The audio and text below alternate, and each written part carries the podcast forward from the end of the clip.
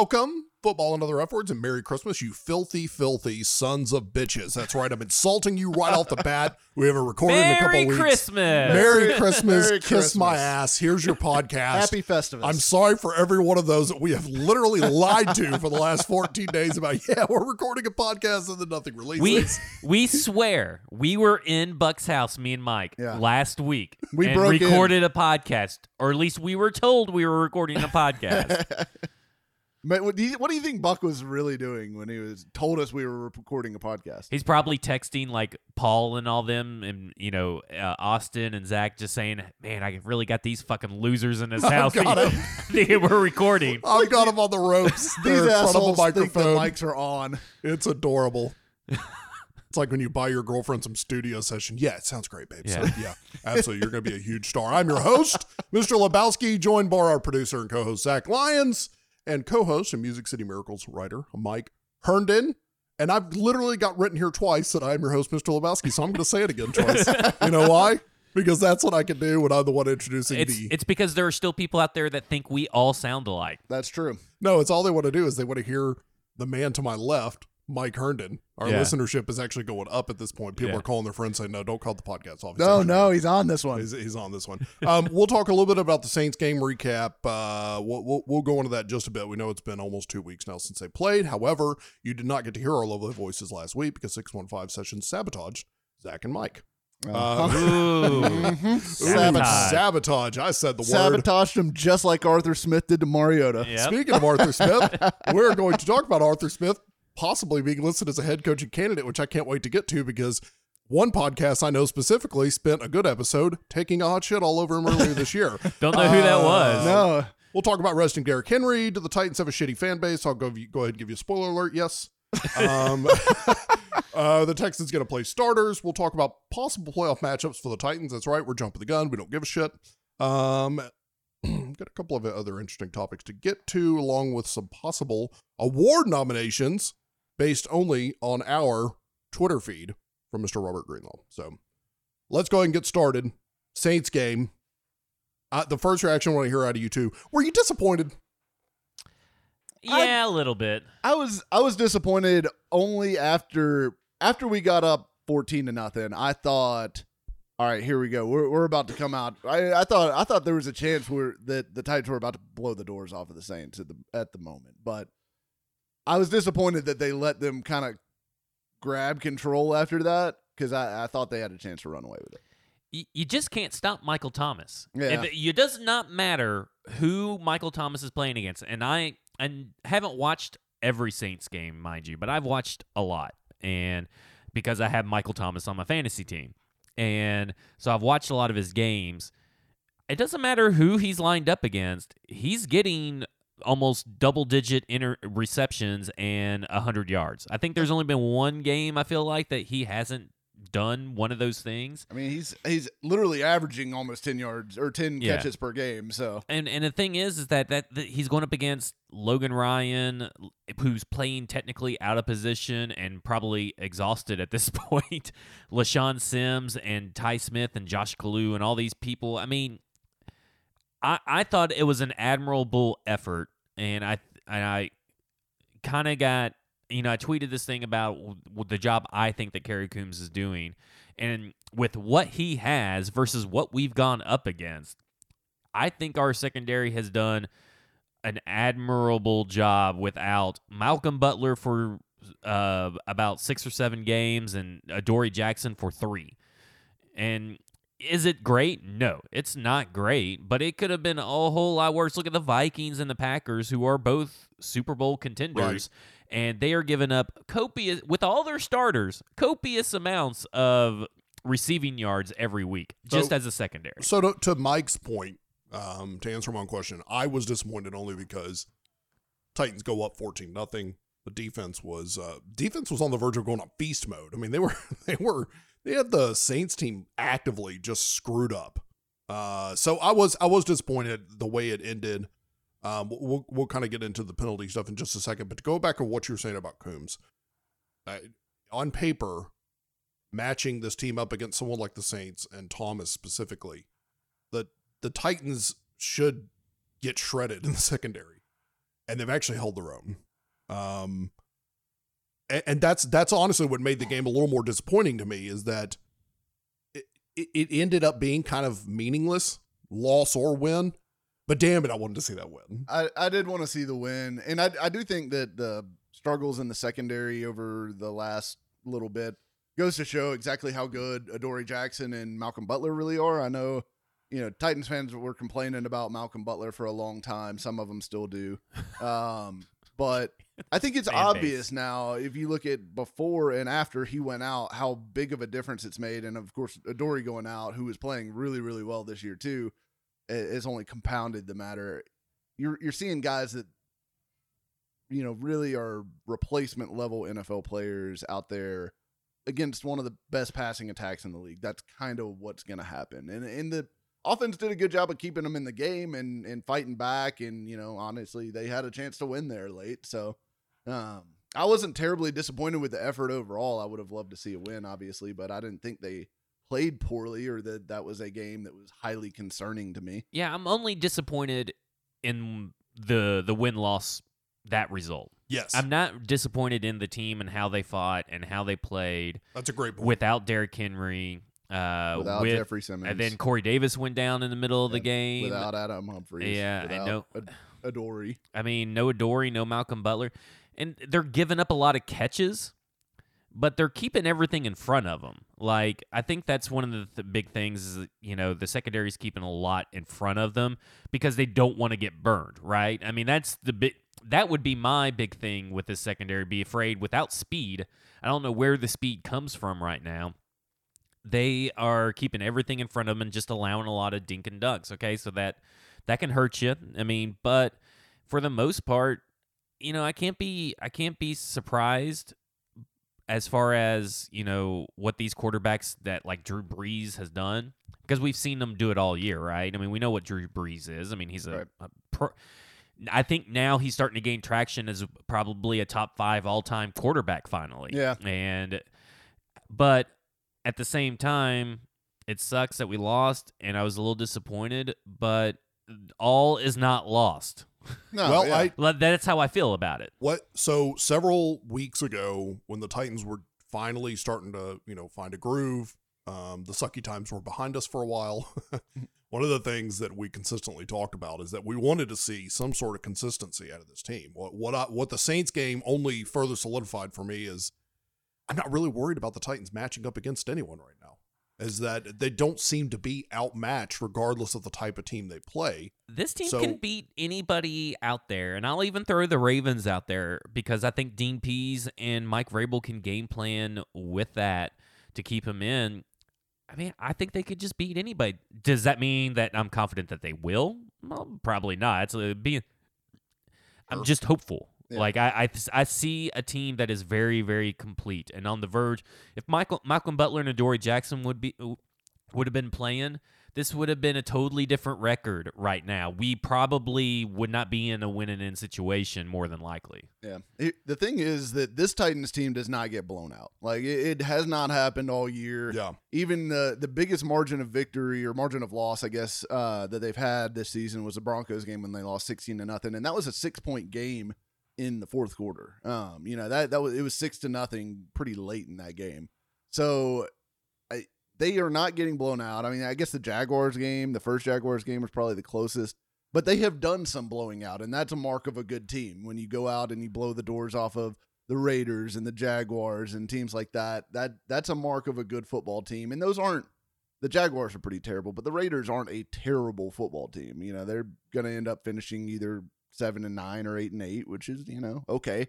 Um, but blowing out a team like that on the road, I think shows what this Titans team can do, and I think they can hang with anybody. I think if you put them in a game against anybody in the league at this point, they're gonna be in it to, till the fourth quarter, and it's gonna come down to who makes the best plays, you know, in, at the right times. Can can we go ahead and just list ourselves as the official overreaction fangirl site of uh, one AJ Brown?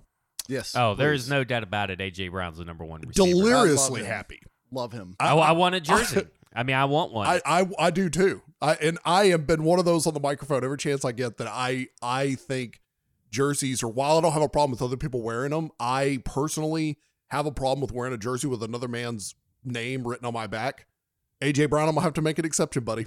And- That, and that- that's a jersey I want. Now, while some of these were um, counterfeit jerseys, possibly, but for the most part, he was he was. I, what I liked about it was on Christmas Day. Yeah. Anybody that got an AJ Brown Yeah. jersey, he responded back with the Titans blue heart, and you know Yeah. talked about it. I mean, he inter. This is a this is a this is the type of player that we have been craving for, and Derrick Henry has slowly become that way. But we're done. Yeah. AJ Brown has been that way since day one Yeah. since the rookie pictures with him wearing the Dolce and Gabbana glasses and the chain. Yes. I knew This guy- at that moment Yeah. that he was going to be a star. That this is the guy that you want. This is the guy that's going to be on the, on your national Yeah. guy. Yeah. He will be the face of the franchise The- very soon. The I day did- the day he was drafted. Now I'm an Ole Miss fan, so of course take my opinion with a grain of salt. But AJ Brown was about the only thing besides Metcalf that made watching Ole Miss games tolerable. So when he was drafted, I was very over the top happy, but a little skeptical because this team has such a bad habit of drafting wide receivers. No more. That no more. I, I, I this am- is a new team. This and is- the second round curse is officially over with the Yeah. with Derrick Henry and AJ Brown And now, Harold Landry. and Harold Landry. I mean that that curse is long gone. But So we Gone. But what what really makes me smile is that, and I know what I'm about to say is ridiculous, but AJ Brown kind of stepping up and being able to take the spotlight on a day where everyone's like, "Oh, Henry's resting. This can't be good. How are we going to establish the run and be able?" No, I mean anything that was you know thrown his way. I mean he scored twice, right? One of them was a pitch that he ran. no, he, he only scored once. Oh, he only Yeah, scored he once. had, he okay. had the run, and then he had the the other Ta- long Tajae catch. scored Tajae. twice. that, okay, two that's right. Tajae Yeah, yeah. scored twice. But AJ's able to kind of step up and take the spotlight in a moment where where the team had to have it. I, I just I'm so beyond thrilled the Titans have a potential superstar wideout. Yeah, I mean it, it's the first time since they've been here. I, Yeah. I really think that they've got a guy that could be that guy, like that Pro Bowl every year Yes. wide receiver kind of guy. Like Derrick Mason was really good. Um, I don't know that he was ever an elite wide receiver necessarily. He was he was really high end good wide receiver. Um, but Brown has a chance to be something that this fan base hasn't ever seen in Nashville. Now going back to the Oilers days. Oh, let's pump the brakes. Randy Moss was here. Oh, okay, yeah, yeah. I forgot Randy Moss, who Jeff Tennessee Fisher Titans Hall of Famer Randy Moss could not get on the field because he played the same position as Kenny Britt. So I don't have any thoughts on Randy Moss. Um, so I, I'm going to jump a little bit past the Arthur Smith thing. We'll come back to it in a second. Um, speaking of Derrick Henry, was it the right move to rest him? yes, Yeah, I mean, you know, there th- we didn't really miss we missed Derrick Henry, but it we didn't really I didn't really feel like our game plan against the Saints needed Derrick Henry if that makes sense. I mean, we our run game was competent enough. I think Dalyn Dawkins, Dion Lewis switching out did enough. Uh, what do we still have with even without Johnu was hundred something yards, yeah, right? it's like 150 or 160 yards rushing, Yeah. which is a good day. I mean, that, that's that's solid. I mean, to me, I mean, yes. So at that point, you have to say that yeah, while Derrick Henry was missed because maybe it, I mean you do have to game plan for Derrick Henry.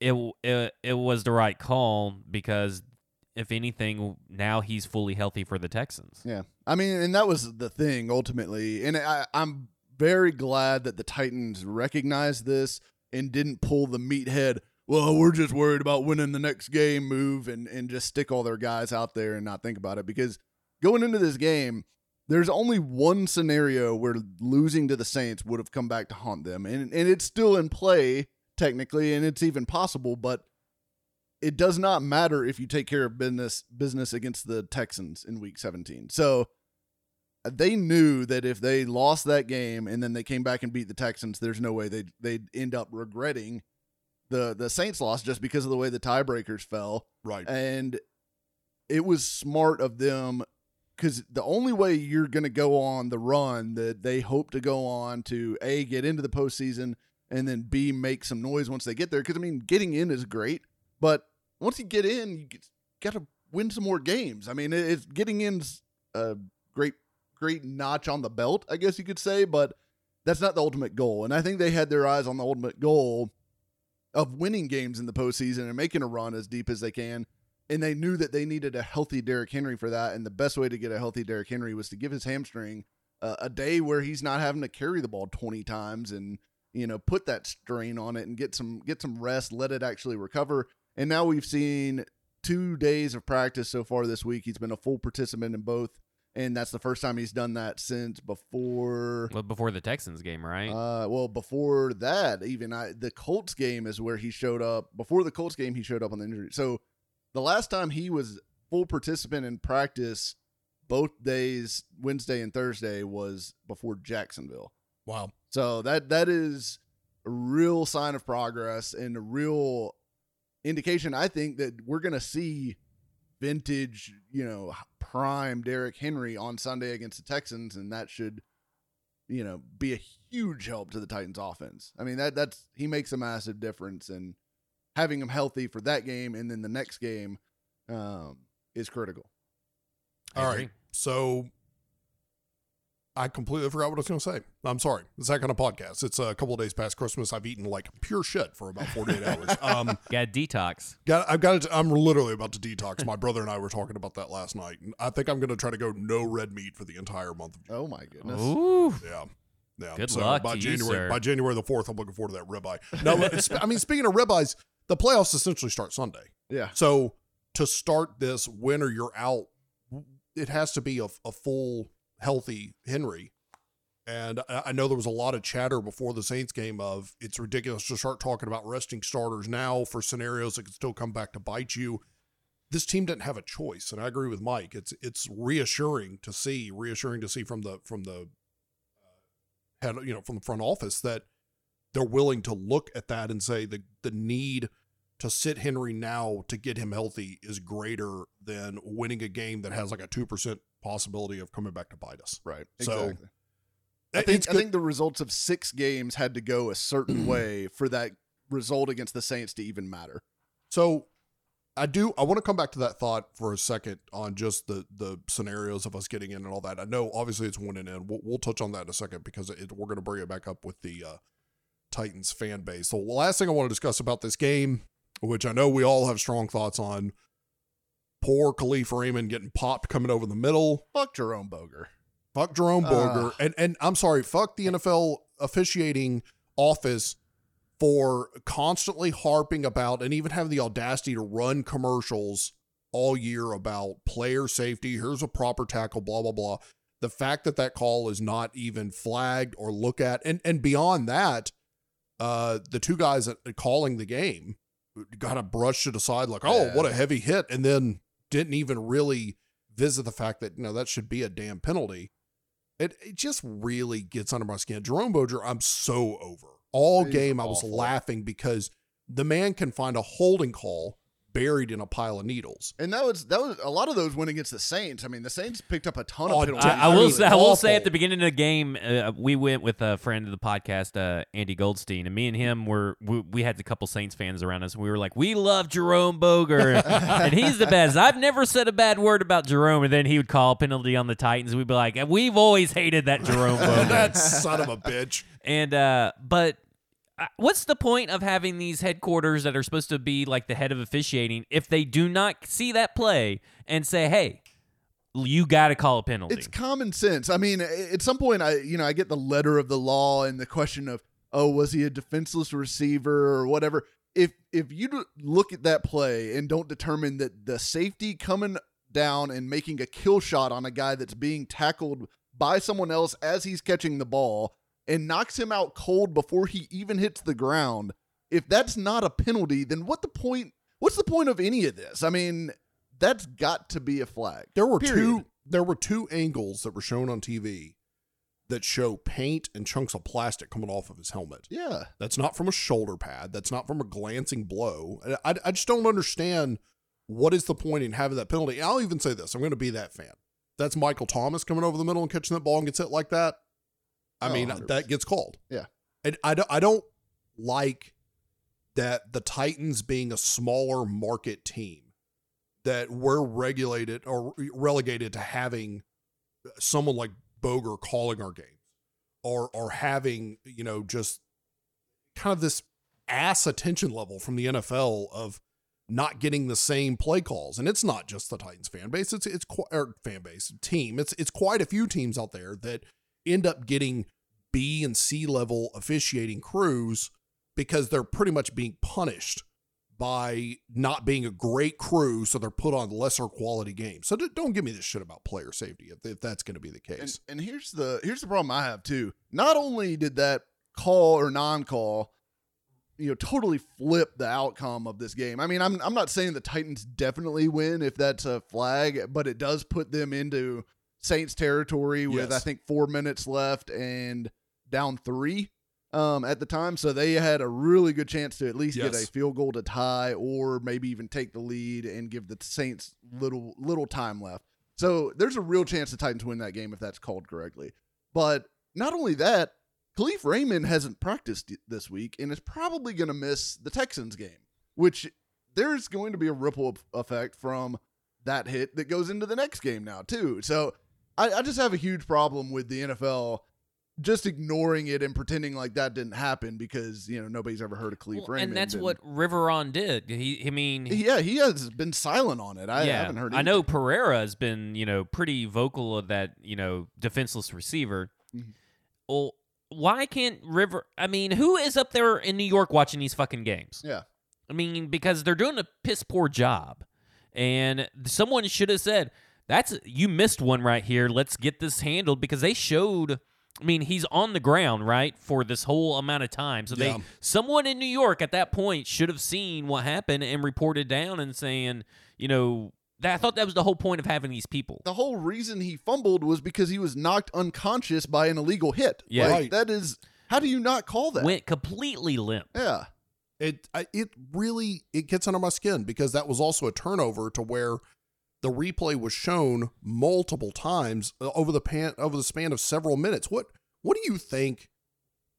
Why the NFL is not contacting a referee on the field or at the stadium and talking about that? Is the fear of just looking bad in the moment? It, looking no. wishy washy. They don't want to neuter their you know ref team that's on the field. I, I, I mean, what is what are you all's opinions on this? I, I think I, that I don't know what the fuck they're doing. yeah, I don't either because I think the AAF had this right. I mean, the AAF had a lot of flaws, but they had the official in the booth at the game, like the extra official, who was watching the replays and then buzzing down, "Hey, you fucked this up. You know, you you really need to go back and change this one." And they, it's a common sense thing, and I know that like if you don't put very black and white rules down, you leave it open to interpretation. There's gray area there, and nobody likes gray area with rules. But at some point, it does become a common sense thing, right? Like you see a play, and like a guy gets obviously tackled for a hold for what should have been a holding call that gets missed that springs the touchdown, like Logan Ryan getting tackled in the hole on uh, Alvin Kamara's 40 yard touchdown run that needs to be flagged. I mean, not all holding calls need to be flagged. Like if a guy's holding on the backside of a run and the Yeah. dude wasn't even like within 20 yards of the ball carrier, sure, let that go, whatever, it's not a big deal. But the the calls that get screwed up or missed that would have a huge impact on the game or the play, those have to be called. Those have to be fixed. You don't you don't I don't want them to stop the play and bring the official over to look at the magic booth, you know, video over here. Just buzz down. I mean, we have the technology to make this quick and streamline and not interrupt the flow of the game and get it right. Well, That- dri- that's It That's drives me nuts. It drives me nuts because uh, I don't even want to discuss it. It, it shouldn't be discussed at this point in the NFL. I mean, the, the NFL otherwise is an excellent product on the field. I mean, for obvious reasons, we're sitting here spending hours talking about it, but yet this officiating thing keeps coming back up, keeps coming back up, and it's it's a year over year. I mean, this year it's been especially bad, but last year ended on a pretty terrible note with the Saints, you know, no call and it's just like it's like buying a house in a beautiful neighborhood with the exception of the fact that across the street is an exceptionally violent crime about every six weeks it's like uh, otherwise the neighborhood's great with the exception of the fact that someone is brutally murdered across the street about every three to four weeks i just i'm tired of discussing it. I don't know why the nfl how difficult it is to set a standard of rules and run with it. Exactly what you were talking about mike with the with the um uh, AAF that why not have a crew on the field? That take Boger's crew, for example, and then you're assigned a person who's in the booth that's independent from them. So it's not the same crew and the same booth person that's assigned to the field Yeah. every single week. It's gonna be it's a rotating group so that they don't get in the same sync of calls as Jerome Boger likes to call a bunch of holding calls. So now the guy in the booth is gonna always side with that. Eh, however that dynamic's worked out, I think that model works. I, I thought the model of having that person on camera and mic'd up was a little hokey. Yeah, But at the same do that. time, you know, you could at least see them give their ruling or hear it or they call it down. uh, Whatever. I, I, just liked want it. some I liked it independence. because you got to hear their reasoning. it does Of give course. some I did like the transparency reasoning. Yeah. Yeah. to the I, the I why like the behind it. I, th- yeah. I think I think one of my problems is that there are millions upon millions of football fans and radio analysts and people on TV who all recognize that this system is flawed, and there's probably like 20 people employed by the NFL that can't fucking get this right. like we've we've all millions of us have come up with this great idea. I mean, the AAF even did it, but I mean, but the fucking 20 people up in the NFL are like, nah, we're good. And then the whole defensive pass interference, being able to call those, it's like they don't even care.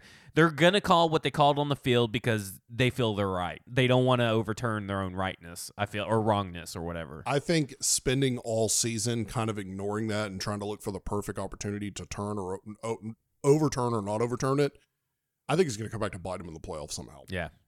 And I, I- I- really hope it's not against the Titans. yeah, I, I almost hope it does. Uh, just just to underline how bad this needs to be fixed. I mean, I know they've already talked about doing the top-down review of officiating after the season's over and everything like that, but I mean, shit.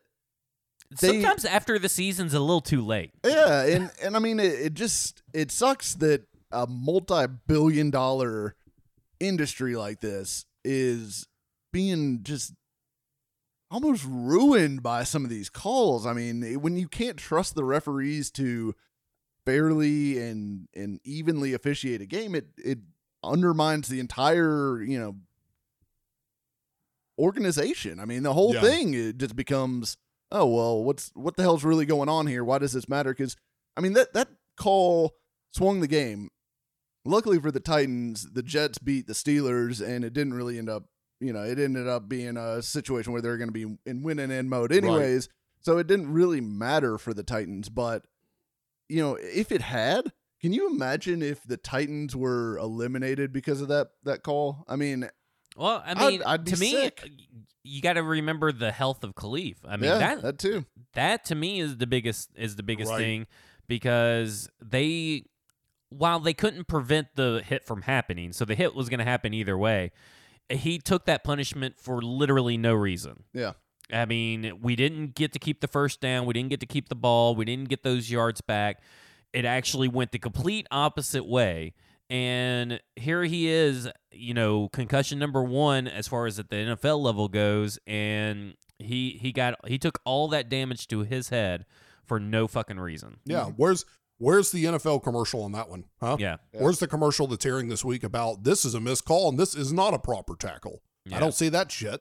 The NFL's always quick to toot their own horn about other garbage. and i know other people have said it but i want to say it again and put it out out there kalif raymond's actual route to get to that point was sick Yeah. He was. It Uh, was no. such a good route, and let me say this: it, he has potential to to be a major player on this team, as far as a contributor on this team. oh yeah. Unlike some of the wide receivers we've had over the years, like Tre McBride or Yeah. Taywan Taylor, that really never contributed anything of importance. Yeah. Uh, I mean, he has the potential to do. Are you talking about Taywan just a trigger, Mike? Yeah. I, I'm, I just want. I I'm- just want to bring up. I'm Um, just a I, little- I'm numb to it now. I want to say this: the trial for Tajae Sharpe. it was T for Titans is the name of the episode. It's still it. it we recorded it before we I'm did I'm gonna Vox delete Media. that. I'm gonna delete that. I episode. want everybody to go back and listen to it. And I was colluded against by everybody else about Tajae and Taywan, and I ended up right. I don't even know who Taywan Taylor is. I don't, What I are you don't. I don't recall any of that shit. Let's move on to Arthur Smith.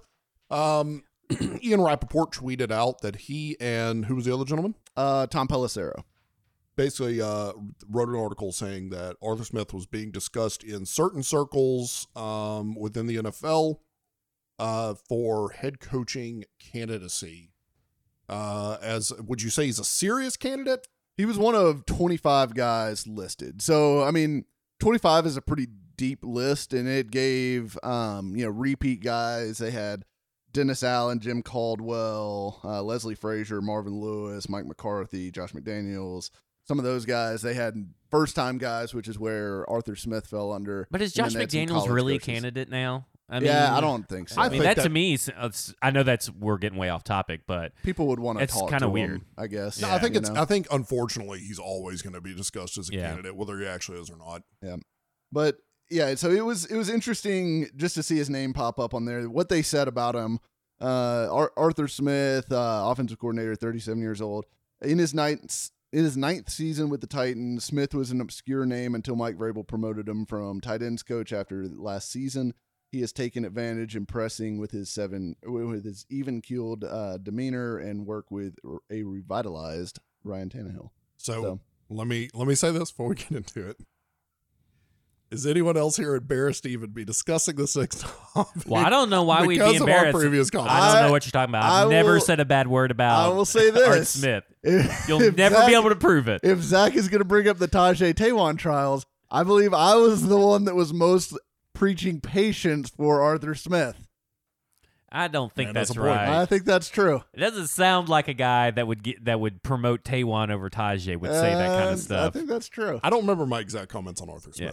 Smith. Well, I, I know that I wanted Vrabel to say put it for people to chill Yeah. the fuck out. I, Yes. I will say this about anything I said bad about art was with the disclaimer if things continue. It's almost Yeah. as it's almost as if there's a published catalog of my comments Never. online that I could go back and listen to to further. Uh, but but but in all seriousness, moving on past that point, I mean, how much a few good games can really change things? It's Oh, it's yeah. not a few. It's it's not. no, no, no, and Yeah. exactly. I I, mean, that's, shouldn't even say that because yeah. I don't want to trivialize what he's doing here. yeah, because then you'd be the people in Mike's mentions. Oh, we're gonna we're gonna yeah, get to we'll, that. We'll get minute. to this. we got a special segment called "What the fuck is the internet." But the, yeah, it's it's it is a remarkable turnaround because yeah, nine weeks ago nobody would have nobody would have seen that headline or or you know read that inclusion in an article and said oh that makes sense. But now it does make sense because I mean the Titans have a top five offense in the NFL over the last nine weeks, so yeah, he is going to get attention for that. We saw Matt Lafleur get a head coaching job with honestly less a less impressive resume than what Arthur Smith has. Um, Arthur Smith is young. He's got at least somewhat of a play play calling track record now of success. I mean, really a, a great success this year. Um, and he's got uh, kind of a diverse background. I mean, he's been under a ton of different coaches. Like it's been well chronicled. Uh, you know, he survived three regime changes here. Uh, he's also he's been a defensive uh, assistant before, so he's coached on the defensive side of the ball. He was an offensive lineman in college. He's worked a little bit with offensive linemen in the pro level, and of course, he coached tight end. So he's kind of seen a lot of different uh, roles at the NFL level. So I think that kind of experience is probably pretty interesting to a potential team looking to hire a head coach. But I mean, being young and being an offensive play caller are like number one and two on the list of what makes a you know hot NFL head coaching candidate, and Smith has both those. So Well, and and let's go back to maybe our summer episodes where we talked about you know if Art's as good as we were hoping he was going to be good, that he may not be around for long. I mean, we even said that, and here we here he is. Then six six weeks of regular season, you know, we shit all over him for the most part, and then here he is back in it, and he's he's fulfilling his what we thought he was going to be at the beginning of the year, and I'm not shocked that Art is in. I mean, he's a can- he's one of 25 candidates uh, on this list, and it is stuff that they've heard. So this is sourced, yeah, and Rapoport and Pelissero are as good as it comes as far as being plugged in. and so. then on top of that, you know, I don't want to see him go. No. like I definitely do not want to see him go, and I think I'll be hard pressed. I think this year for him to actually land a job, but Yeah. I'm sure he's really great at interview the interview process. But I think that this is this is the perfect year for him to get this national exposure and not get the job because there's going to be very few Atlanta is keeping Dan Quinn, so there was Yeah. another one off the board. Yep. The Lions are keeping Patricia. Yeah. Uh, the Jags had the potential to keep Marrone. Jets have announced they're keeping Gase. Yeah. Um. So, So- yeah, I mean the list. that actually and, and all Yeah. that works out in our favor because Yeah. the point I was going to make, and again, this is not to diminish Art Smith, but do you think that some of this is reflective of some NFL front offices wanting to try to exit the carousel a little bit?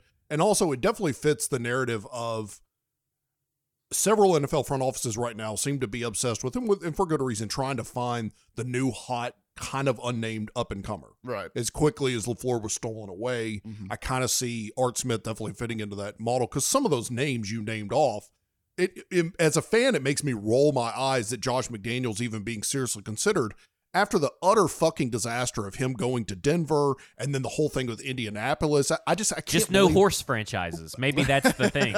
but it but it I, to me to me it shows and I, I I say this with trepidation in the same sentence as Arthur Smith but it shows the level of desperation that some front offices are in to try to turn their programs around setting that aside I'm not saying that going after Art Smith is a desperate move I think it's that if you show some flashes of brilliance and you're able to sustain them for several games that that's enough these days for an NFL front office to say get that Freddie Kitchens the fuck out of here. Who's this guy? You know. Yeah. So and and that's I think that should be uh you know as a Titans fan that should make you step back and think hmm something you know the Titans have something right here. Well, I think Freddie Kitchens is a really good example of what could happen to Art if he takes the head coaching job right after this one this half year Yes. because Freddie Kitchens was a half year guy. Yeah. And I think that probably the Freddie Kitchens situation with him being in over his head and all that kind of stuff, I think that will kind of keep Art around for one more year because people are going to want to see what can he do with a full year of Ryan Tannehill, Derrick Henry, as long as we're keeping these pieces, which we should. Right. Um, but what can he do for the full year? Like, I think that you have to see the full, a, full, full. I, I don't have to see it, but Yeah. I think other people that are not, you know, maybe risking their franchise, maybe need to see a full year. I just don't, know think that he's going to go. Though. I mean, we saw Kitchens get a job. We saw Lafleur Well, get a job. s- We saw Zac Taylor get a Lafleur had a full year. Yeah. Kitchens was a half year guy. Zac Taylor did not even have a full year as a play caller. yeah, Uh, he had never p- called plays before. right. So I don't. But I think- but look at the, the what they've done to those Right, teams. yeah. Besides Lafleur, who has Aaron Rodgers and Right. a bunch of talent, I, that's what I'm thinking. Maybe- is my mindset. the- maybe they're going to go the Ron Riv- Rivera, the Mike McCarthy's, the people that they've seen have some success. Yeah. If if I was a if I was a coach, I would probably be looking at Robert Saleh or Salah or Salah, yeah. Salami, um, and and Uh, because I think he's. I think defensive head coaches that are really young are going to be the next wave. I don't know if necessarily it's going to be offensive coaches right now. Yeah, I How- it could be interesting that you know that offensive versus defensive balance because I I was talking with some of the people in the comments on uh, Music City Miracles about this uh, specific subject, but of the top, if you go back the last five years, top eight teams as far as win loss record in the NFL, it's Patriots, Chiefs, um, let's see, Ravens are up there, uh, Steelers, um, Vikings, Seahawks, and there's a couple I'm leaving out. But e- anyways, Mainly defensive coaches, it sounds like. mostly defensive coaches. So five of the top eight are defensive coaches that, ha- you know, they do cycle through offensive coordinator sometime. I mean, Pete Carroll, obviously, Mike Zimmer, um, and I think that's a you can win with that. You can win with that formula. You don't have to have the genius play calling head coach. You know, we've seen we've seen teams regress honestly under some of those guys. I mean, McVay is having a down year. Pederson's having a down year. Um, Reich. Na- Nagy's having a down year. Reich's having a down year. Um, it's kind of been a bad year for th- a lot of those guys, and I I do wonder if that kind of changes some of the course of oh we've got to get a play calling head coach because that formula isn't necessarily is having a bad year. I guess is, Yeah. is the What- way to put it. What is your level of concern of losing Arthur Smith realistically next year to a head coaching position, and does it escalate per playoff win? Well, yes. It, In it all would- seriousness, it would escalate. if the Titans win the. Super Bowl, I think we're super fucked. I think so. That that's I- a good, very good point. I think that's a great point. Yeah. So I, I would say right now I'd put it like maybe a ten percent chance that he gets a job. Yeah. You know, somewhere because I, I think realistically there's only gonna be a few openings. I, I was going through the list and I think Cowboys will be open. Uh, but they're not going to hire Nart Smith. They're No. going to go No, for a they Lincoln want a yes Riley man. or you know they're they're, they're, gonna go going for Kellen Moore. Mark it down. Yeah. They're going Kellen Moore. They could. Uh, or uh, the Giants will probably be open. Um, Again, I don't know if I see them as an Arthur Smith uh, candidate. Browns, um, who just hired a very similar guy to Arthur Smith. Do we realistically think that Kitchens is out? I think I it's think a there's a distinct possibility. Yeah. Is he? Is this his first Well, year? it's Yeah. his it's God. his offense. It's Yeah. not Todd Todd Monken is just there collecting a paycheck. Yeah. And if you look at it, I mean everything they've said is that Todd Monken has some input, but it's a Freddie Kitchens offense. Sounds like the Jags are leaning towards keeping Marrone. Um, Good. So what a shame. yeah, we're good with that. Uh, and I'd say Chargers, maybe Anthony Lynn goes, but I think he's probably They- They'll let Philip Rivers go before they let Anthony Lynn go. I think at this point, So if we if the teams that have already said that they're keeping the guys that they're keeping, and then the, it leaves the Redskins. that leaves Redskins, Panthers, which we already know, yeah, and then probably Cowboys, Giants, and maybe Browns. yeah. So it's only like, five, or six. five openings, um, maybe four. So that'd be a low number, which I think you know obviously increases the odds that that you can hang on to Arthur Smith. And I mean, honestly, I think the pitch, if I was you know Mike Vrabel trying to keep Arthur Smith, would be, hey, stay another year. If we do this again next year, you're gonna have your pick of the openings. You know, you're gonna be able Yeah, to pick right. your destination. You're gonna be the candidate if you can put another year of this on tape. You know, and then you know we'll, we'll let you go and, Well, and good luck to you. You know, Let me ask this for those listening: Save the eye rolls. Titans win the Super Bowl. yeah, Is he 100 percent gone? I I would be very hard pressed is if if it's by, via the offense Right. and they stay maintaining uh, scoring 20 plus points a game all the way through the playoffs and they win he's probably gone In I- I just don't see any way that he's not gone. In your deliriousness and or nudity, would you care?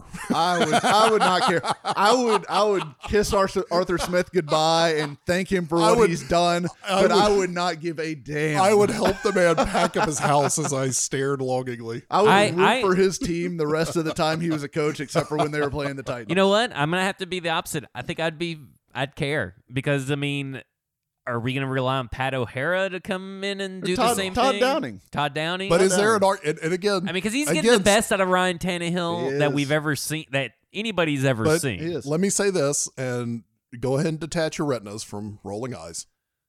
Is it not fair for Vrabel to be able to look at Art Smith and say, "We pulled it off this year, stay, and we could turn this thing into something real"?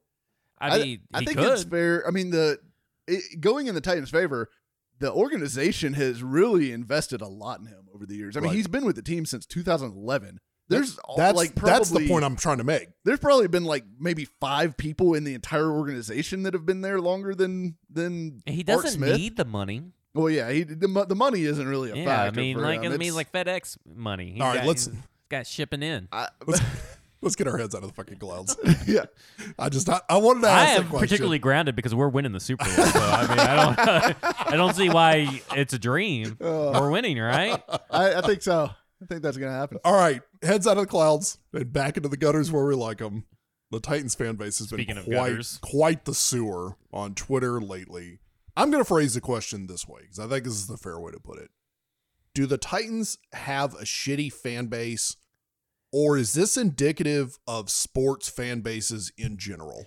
That's a good question. I, th- I, th- I think it's. I think our vocal minority is a very toxic vocal minority that Yeah. I'm tired of seeing on Twitter, and I wish they'd log off and That's delete a, their fucking that's a accounts. very good way of answering that, Mike. but but I think that every fan base has it. I do think every every fan base has it. I think the Titans fan base is particularly pronounced because you know, in and there's some aspect of it that I do find fair because yes, this franchise has had times in the past when it has been terribly run. It you know it was cheap at one point where they just Bud was not going to spend money that he didn't have to on anything. Uh, that's been well documented at this point. Um, they they've had some near misses. I mean, this is the team that you know got to the Super Bowl and lost by one yard. Um, so I can understand the battered fan syndrome mindset to some degree, but when you think about it logically, and this is what I want everyone who goes, "Oh God, same old Titans can never win a game that counts." What I want you to do is think about this logically and think about what your what kind of history you're applying to this Titans team and whether that makes sense because most of the Titans really bad times are now at least 4 years into the rearview mirror, right? So from 2016 to 2019, they've been a solid improving, you know, even if the wins and losses haven't necessarily gone up, they have been improving. The the 9 and 7 of the last 2 years has been better than the 9 and 7 of the 2 years previous because they played a tougher schedule. They've they've performed better. Their point differential is rising, which is the mark of a team that is improving. They look like a, a real NFL team. They they like look like an a NFL threat. offense. Yeah, and so I think you you're seeing a team improving, but think about the 2015, 2014, you know, those terrible years. Even before that, the the Munchak era, um, the end of the Fisher era. Think about that time period from like I think it's about 2009 to 2015. You can kind of bracket that as the dark ages of Titan football, There's right? a So- lot of alcohol consumed Yes. in those games. and and rightfully so. And that those comments would be appropriate for those teams. They were shitty. They were poorly run. That would, we had the you know end of Bud in there. We had the Tommy Smith. Tommy Smith era in there in that disaster. We had Mike Munchak, which was a cheapo hire. We had you know Whisenhunt, which we all know how that turned out. And you know we have we have a lot of baggage back there. But how many people in the Titans organization now are actually even related to those teams back then? We know you know Arthur Smith is one, but you know he's doing a great job. So I don't think anyone's going to say, "Oh, he's the reason that they're the same old Titans." You got like Brett Kern and uh, you know Beau Brinkley, Jurrell Casey. You know, I, I think Taylor Lewan was what 2014. So you've got some of the older players uh, that have been here for a while, but like probably 90% of the roster has turned over since 2015. Uh, the entire coaching staff has changed. The entire front office has changed. The controlling owners changed. They've added 50% more personnel to the entire organization. They're building, you know, they're doubling the size of their facility at St. Thomas Sports Park so that they can add more personnel. Um, they've renovated the locker rooms, Okay, the so the- weight the- rooms. the personnel part. yeah, I I I want to I want to say that because that was actually a complaint of mine earlier this year of one of the things that I pointed out about the the thing one of the things one of the most important things that I think this team has cheaped out on. That part right there really does make me smile and it- it, gives me hope that not hope. I mean it's proof that the organization is doubling down. Yeah. Literally. I, I think Amy Adams Strong has proven that she wants, she cares about the franchise. She understands what it's going to take to compete in the NFL. She's hired Jon Robinson and trusts him to handle the football side. And he's done an outstanding job with building this roster. It's one of the best rosters in the NFL, in my opinion. Um, and I think you're seeing a, a team that is on the rise, legitimately on the rise. And they may come out and lose to the Texans. You know, who knows? They may beat the Texans and then lay an egg in the first round of the playoffs. I, I don't I don't know what's going to happen. And if they don't win the Super Bowl this year, that doesn't mean that uh, you know all of this is not not true anymore. But stop applying the sins of the 2009 to 2015 Titans to the 2019 Titans. Totally different franchises, different teams. This is the only thing that's common is the logo and Steve Underwood's mustache. I mean that that's it. Uh, here, here, where to begin? where to begin? Okay, you said all that, so I'm not gonna speak on that because I agree with you. Yeah. Here's where I'm gonna go with Titans Twitter is the those people the people that tout hashtag tighten up and hashtag for the boys are not tightening up and they're not for the boys. They're for maybe Will Compton and his Twitter feed, which is great and everything. But the same people that are hashtag for the boys and going to these for the boys busing with the tailgates are the same people I see complaining about the Titans. You're not for the boys. You're and they're the ones being negative. They're not enjoying it. You know, I've been a fan for 40 years and hashtag tighten up. I've seen this before, but hashtag tighten up. Titans tighten up. You're not tightening up if you are fucking complaining constantly. You are not for the boys if you are being negative after every little thing that may go wrong. You're not for the boys. You don't maybe you just don't get the meaning behind them and you just think it's a fun thing to say to show that you maybe you're a Titans fan. But there are actually meanings behind those phrases. Yeah. You're I mean if you're for the boys, you're for the boys no matter what, right? I mean you're supposed to, and we're on one of the best rides. These last 9 games. Yes, they have losses sprinkled in but we've scored 20 or more points in every game that we've Nine- had nine for the last weeks. nine. It's the first time that franchise has done that since 1988. 88. I was three. 1988. I was 26. I mean, give me a fucking break. This is what the first time that we've had a top 10 offense since 2000 Uh, 2003. Yeah.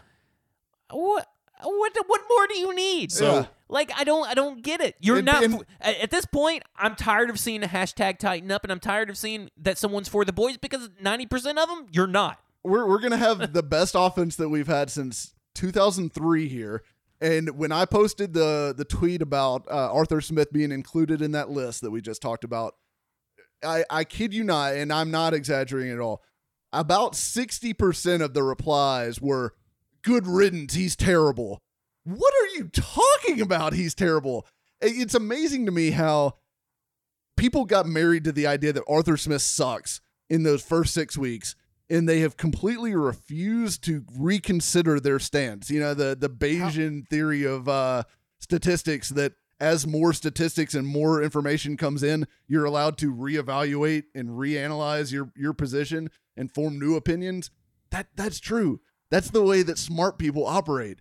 Stop being attached to your week six Arthur Smith is dumb and awful opinion and allow the fact that he's been a top he's coordinating a top five offense in the NFL over the last nine weeks has to come into play here at some point. It is not an accident that Ryan Tannehill is suddenly having the best year of his entire career. Derrick Henry's having the best year of his career. And it's been sustained over a nine game How- period for. Ryan Tannehill. How many of those those specific comments that you got about Arthur Smith do you think were from people that are mad because Arthur Smith was not able to drag a diamond out of the rough in Mariota? I, I think there's a big chunk of that. I think the the Mariota people, it, it's kind of amazing, you know, and like who you want to like. I you know I don't I don't care. You can you can be a fan of Mariota, that's fine, but don't let it cloud your entire opinion opinion of the team that you are supposedly a fan of because Mariota.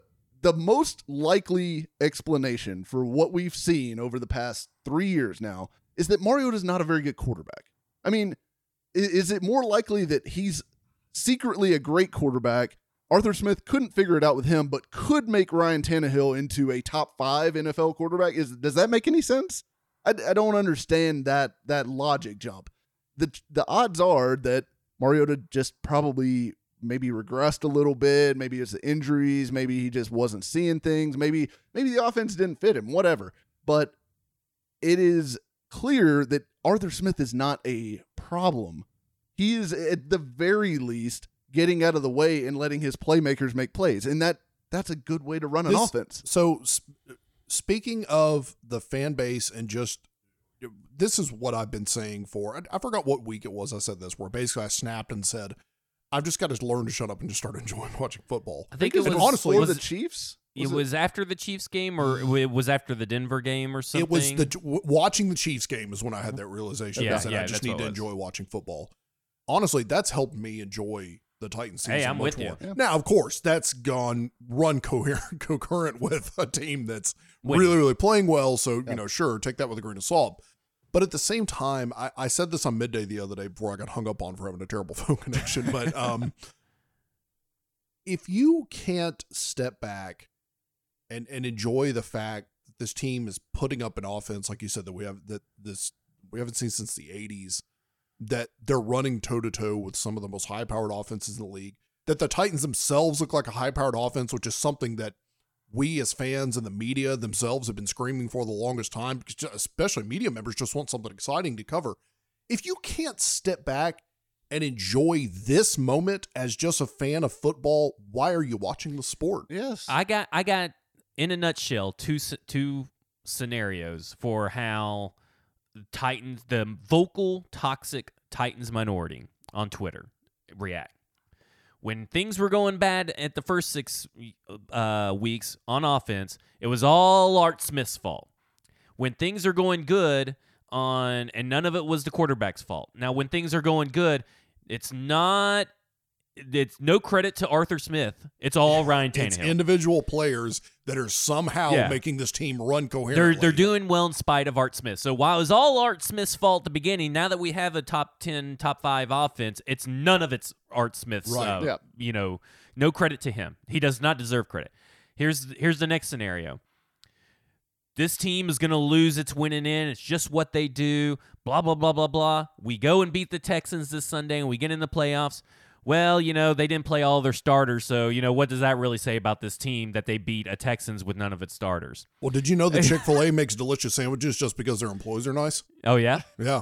Has nothing to do that they run a systematically incredible franchise, have the recipes down to a T. It's just because they hire a bunch of young, smiling people who are nice to you. But that's Titans Twitter in a nutshell. Yeah. They don't if they don't want ever want to give credit to this team. Why even be a fan of this team? Yeah. Is it because you know you just rooted for them for the last ten years and you feel stupid? Listen, you want to give up on this team and and you're tired of how this franchise is ran. You don't see a light at the end of the tunnel. By all means, get the fuck away from. Honestly, this team. I, I, I truly, I do, I hate to say this because I'm not trying to find a way to dig at the Tennessee Vols more, but I Yeah. think that it's Well, I'm all for and digging let and let me say let me say this in the def, in in the defense of Tennessee Vols fans. I think if you took an NFL franchise and dropped it in Birmingham, Alabama, you would see just as bad, if not worse, of a fan base. Well, and there's a lot of overlap with the Alabama fan No, of course, as and- and- as it, as is right now. And the example I'm giving is because that I, I think the expectations of the SEC fan base as a whole make fans very unrealistic. But moving past that, I do kind of believe there's a small subset of Tennessee Vols fans that are so kind of downtrodden, and rightfully so, for the last decade of their team. Is that it's just this carryover of being so used to shitting on their SEC team, and now they got an NFL team to shit on. And then you amplify that with social media. And unfortunately, social media has a very good way of amplifying the highest highs and then the absolute worst of a fan base at the same time. And it's That's just true. let me let me be honest. And then the reason why I keep saying vocal minority because it really is. It's Yeah. really just the same it is, people all the time. And we're ranting about the vocal minority specifically Yeah. because we really truly only interact with people on Twitter. We're Right. we're not on Facebook.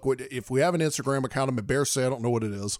It's same as the Twitter Uh, account, but I there we mean, we. I don't really See? use it. Yeah. I'm on there. I, I, I follow it, but I'm not sure. Uh, Ah, I'm yeah. not sure we've but posted go, go ahead, Zach. I'm sorry. But I mean, it's just you know, it's the same people over and over. And if you're just this unhappy, just why are you trying to make everybody else unhappy? Well, and that's that's the point I'm making is that at this point, if you cannot sit back, set aside all your shit about individual problems, Art Smith, Mariota, the team's past, all that kind of stuff. Some of those subsets I even fall into. I've spent hours on this podcast railing about the cheapness of the team, the way the stadium's set up, whatever. You can go back and listen to hours of that shit.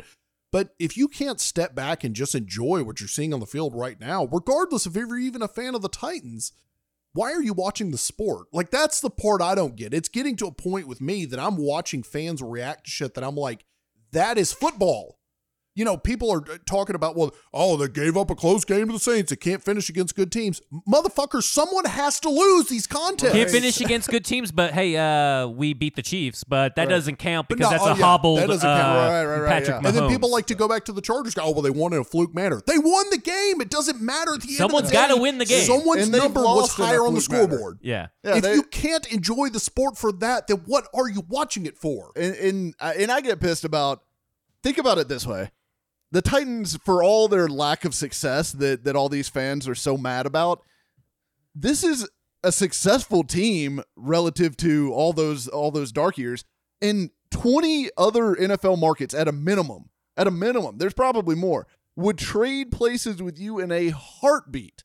So when did we become as Titans fans too good to root for a team that might get a wild card spot And- that has and- a chance that- to win and Yeah. get into the playoffs Yeah. in week 17. For three years in a row, we Right. have a winning in. You know how many teams do not have that winning in? Yeah. Uh, look at look at the Rams that went to the Super Bowl last year. Yeah. They're not even in the discussion for the playoffs. But you know, Vrabel sucks, and we should have gotten an offensive head coach. And Art sucks, and this this offense sucks, and blah blah.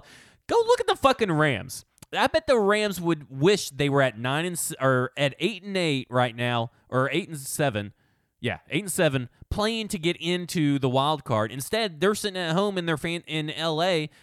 have nothing to play for. Here's the here's the example I got. I'm sorry, Mike. No, you get if you and this is the a point I was trying to make the other day, again before I got hung up on. Um, if you really want to look at a consistent pattern of misery of why you would want, wonder why a fan base keeps rooting for this team, look at the Dallas Cowboys. I mean, I to me on paper, that's a formula for not having any faith and having a pretty damn good reason and a lot of evidence to back up why for at least probably the next five to ten years you shouldn't have any faith because Jerry Jones wants to live out this vicarious hope of coaching on the field. And he wants a yes man. That's the whole existence for Jason Garrett.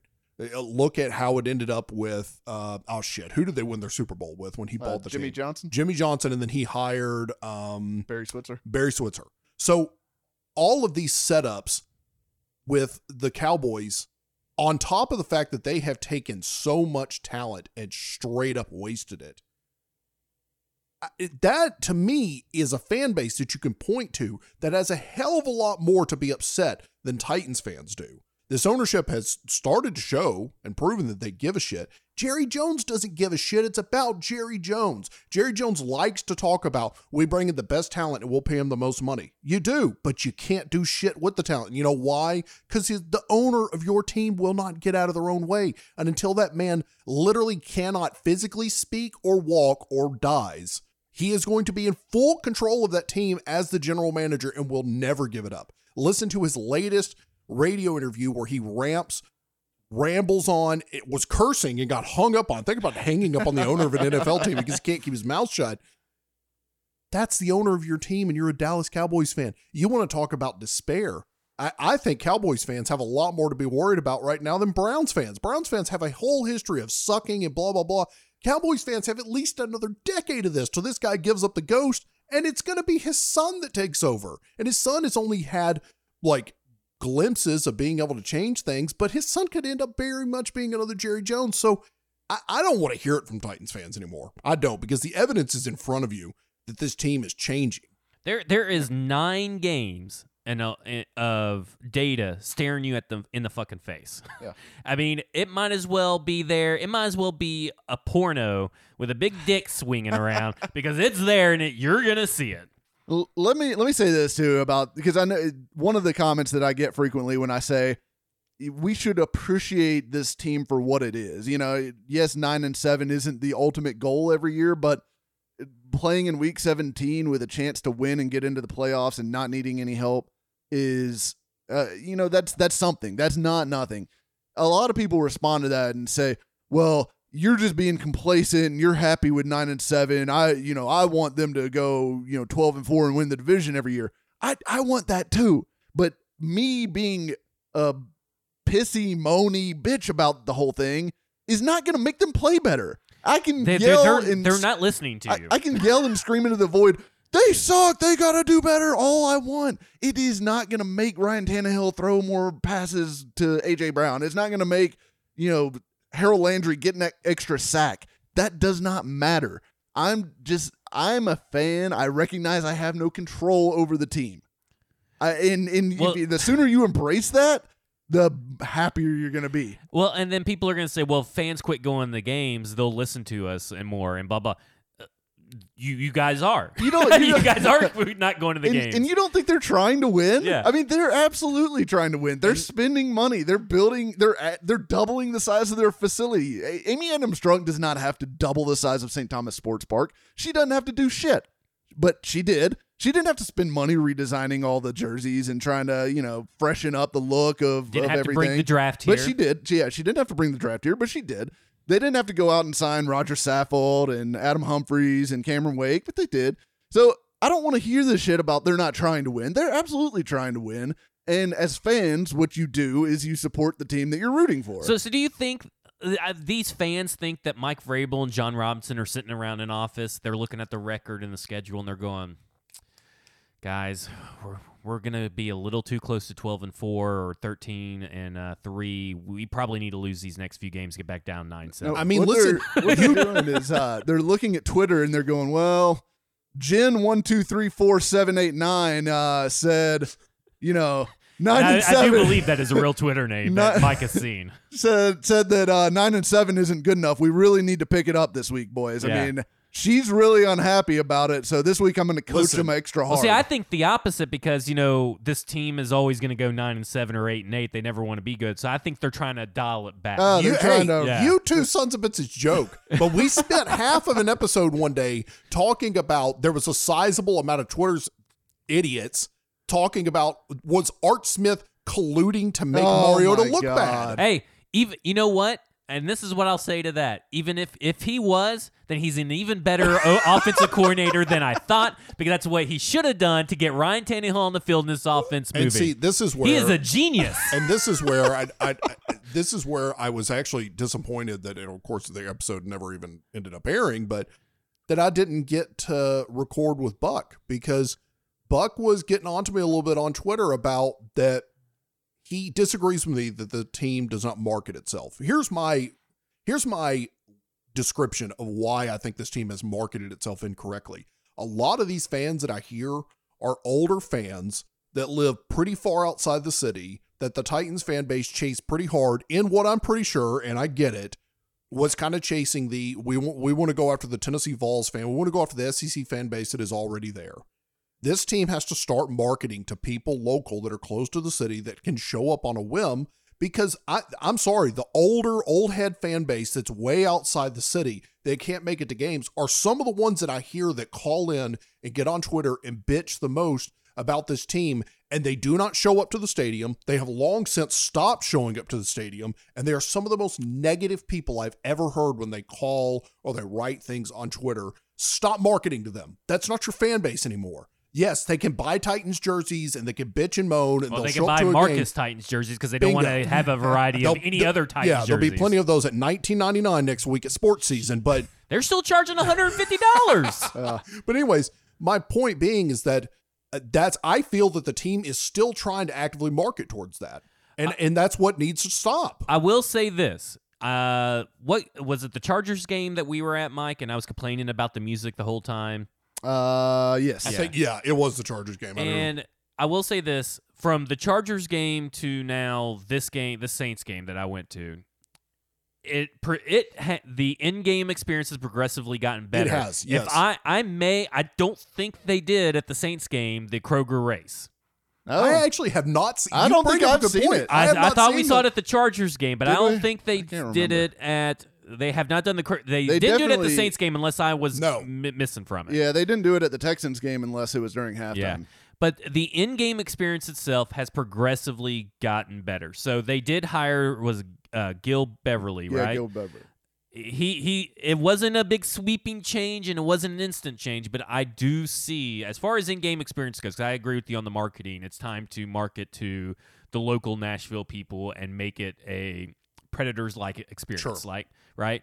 So it I uh, definitely agree that the game it's uh, the end game experience has gotten better though, Yeah. and that gives me hope for next year. Uh, I did take a season ticket holder survey recently, and I did trash everything I wanted to trash. I told them they needed I, they needed to get Logan's out of there and do food trucks. I put in there that uh, the uh, exiting the stadium as far as the parking lot is concerned and trying to get to your parking lot is a train wreck. Yeah. Can, I can de- we uh, can we tell the Titans right here because I'm sure they're listening. yeah. Um, that since we did invent the food truck idea, that we would really love it if the uh the little concourse areas were known as the F words pod food truck area. I definitely agree with Yeah, that. F is for food. Yeah. Yeah. The but also, you know what they also need to do? Make parking. They need to make The parking. episode. Yeah, they need to make parking passes more accessible to those that are not season ticket That holders. shit is crazy. Can you explain that? Uh, That's because I saw V Love as going far on as about I this. know, I've never that's been a only PSL certain holder. PSL holders get parking passes. Yes. and not all PSL holders get Right. dibs at parking passes. And then if you need a parking pass, I don't know how you fucking get one because it's This- not unless you go to StubHub or something. The something. You got to buy one like off of Craigslist and hope you're not getting ripped off. the way that I, I- I've had it explained to me, or that, and I don't know how correct this is, is that it's basically just the club level PSL holders are the only ones that have parking passes. That's Yeah. that's insane to what me. What in the hell? There was a, a gentleman I can't think of his name on Twitter, so I forget, and uh he's a listener of ours. But he was talking about how he wanted to switch from club level down to sitting in the lower bowl, and he was actually prepared to just saying, "All right, I'm going to give up my corner club level tickets. I'm going to buy something on the 50 yard line in the 300s and save hopefully about a thousand dollars a year." And he was actually able to save a thousand dollars a year buying seats like six rows off the field, I think in the end zone of the lower bowl.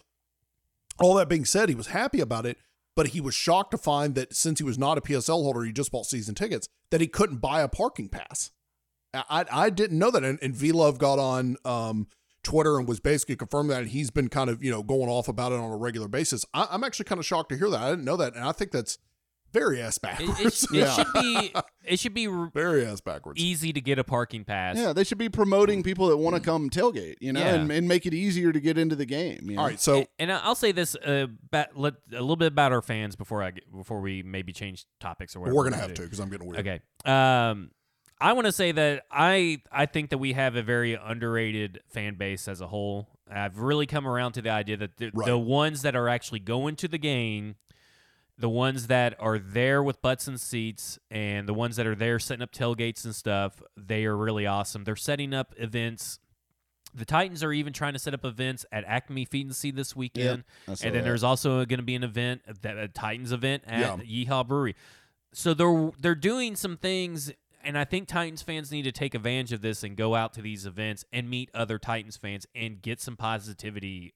I, I feel like the people that go to these events, Uh, that go that go to the tailgate, that go to the game, they're the positive Titans fans that everybody's wanting to hang out with and wanting to hear from.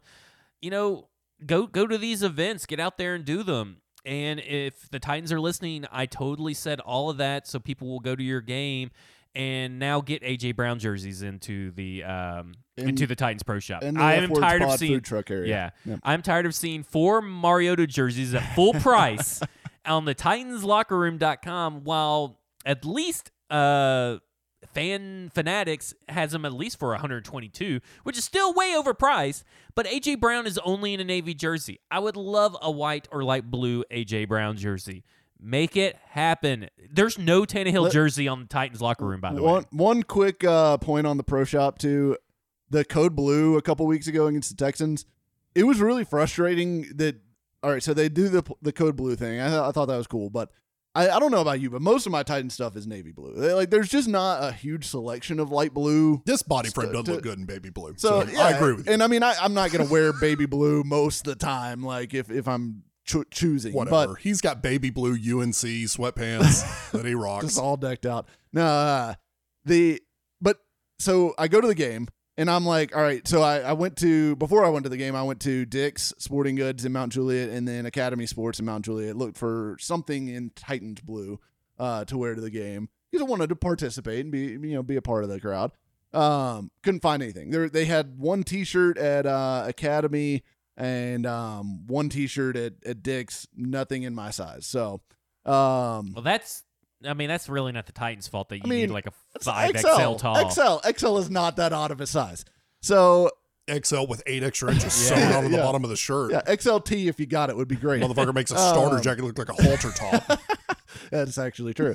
um, but so I go there, and so I'm like, all right, well, whatever. I'll just buy something at the game and put it on over whatever I'm wearing. It's gonna be chilly anyway. So I go to the game. We go into the pro shop, and they've got like nothing available in the pro shop in Titans Blue, and it's a code blue game. I'm like. eh, Why would you not have something for sale that people can buy and wear into the like? and and what they offer online and the style and the cuts or the the, the way that it looks on you or whatever the they're they're two or three years behind whatever everybody else is. Yeah, yeah. It's like I can log on. I, I log on to NFLShop.com, and I'll see. It's probably usually typically Seahawks and New York Giants for whatever reason are always on the front page. Yeah. and I'm like, oh man, that looks pretty stylish. I'll, I'll go back. No, they just got the same stuff they've had for the last three years. Not even kidding. I can. I have bought a uh, shirt off there from seven years ago, and it's still on Titans Pro Shop, and it's still on NFL oh shops my gosh. that are that it's still full price. Oh my god. I mean, it's from seven years ago. Yeah, the that is utterly ridiculous. the pro is shop ridiculous. at the stadium and the, the offerings online of Titans fan gear is is pretty pathetic. That the sweater I wore to the cold code blue game, um, the light up one Yeah. that, that they Christmas they sweater. advertised that heavily last Christmas. I Yeah. that was one of those moments where advertising works because I saw it and I was like, that actually would be a funny sweater to own. I bought one of the only sweaters they had online, not just in my size. And I understand I wear a big size shirt. It was one of the only ones they had at all. And they only had, had them in my size and a couple of others and just a handful left. And I got one. I've never seen it listed again. Uh, and and I'm, I'm lucky I got it. It, it just, I don't know, it's, it's pathetic. I, I'll say this before we move on from this topic. Zach is right. The, the, the, if you want to see examples of how rabid the loyal fan base is, yeah, look at the tailgates for the Code Blue game. It, and it, it was they were there. They were all over the place. The parking lot was jammed full early, and I was very very happy to see that. And if you're on the fence and you, you feel like you're online doing a lot of bitching, I agree with Zach. Go see one of these tailgates that, that are being set up. I, the Titans are going out of the way. The fan base is going out of their way to make these these tailgates a lot of fun because there are a lot of stale tailgating experiences out there in the NFL. I mean, Bills fans are jumping on tables, so I'll just leave those idiots aside. But like Yeah, we don't want to do that. the Redskins don't have a tailgate experience. Minnesota, because it's so damn cold, does not really have any tailgating set up. You know, be lucky that that we do have them set up, and the fans that are out there tailgating are doing a pretty damn.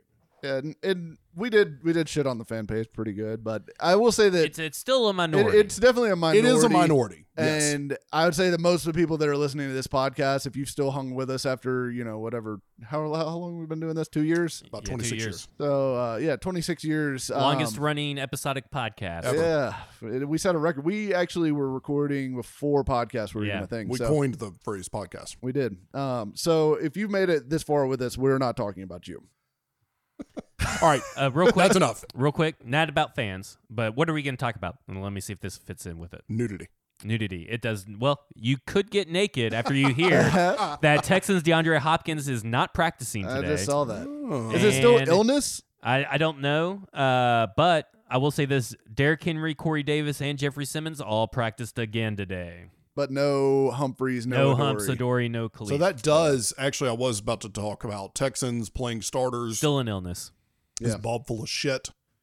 I I um I don't really know how this works. Mike can speak to it a lot better, but I feel like these illnesses and things uh, being listed next to players for Texans on the uh, injury report is definitely lining up for them sitting people.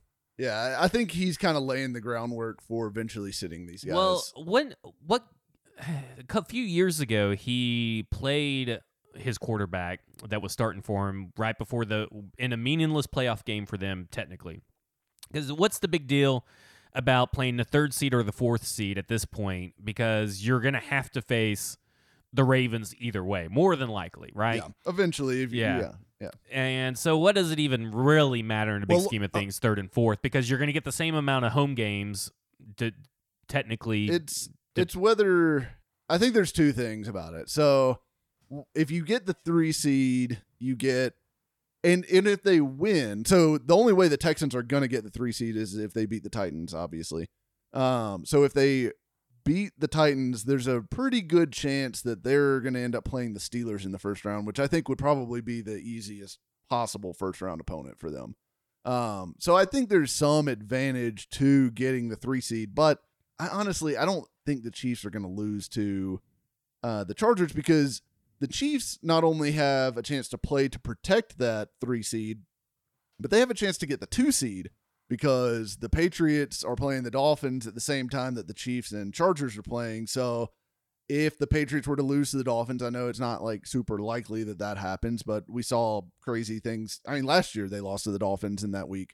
Um, so we've seen that kind of crazy thing happen before, and the Chiefs could actually sneak into that second bye, which would be huge. I mean, that's a massive deal. So the Chiefs Yeah. have to play all out to try to get that by if they are going to have a chance. You know, maybe And- if they see the Patriots go way up early, they start pulling Mahomes or something. But And what? Okay, so the Chiefs play the Chargers at noon, and we play the Texans at three o five. Correct. right. So three twenty five.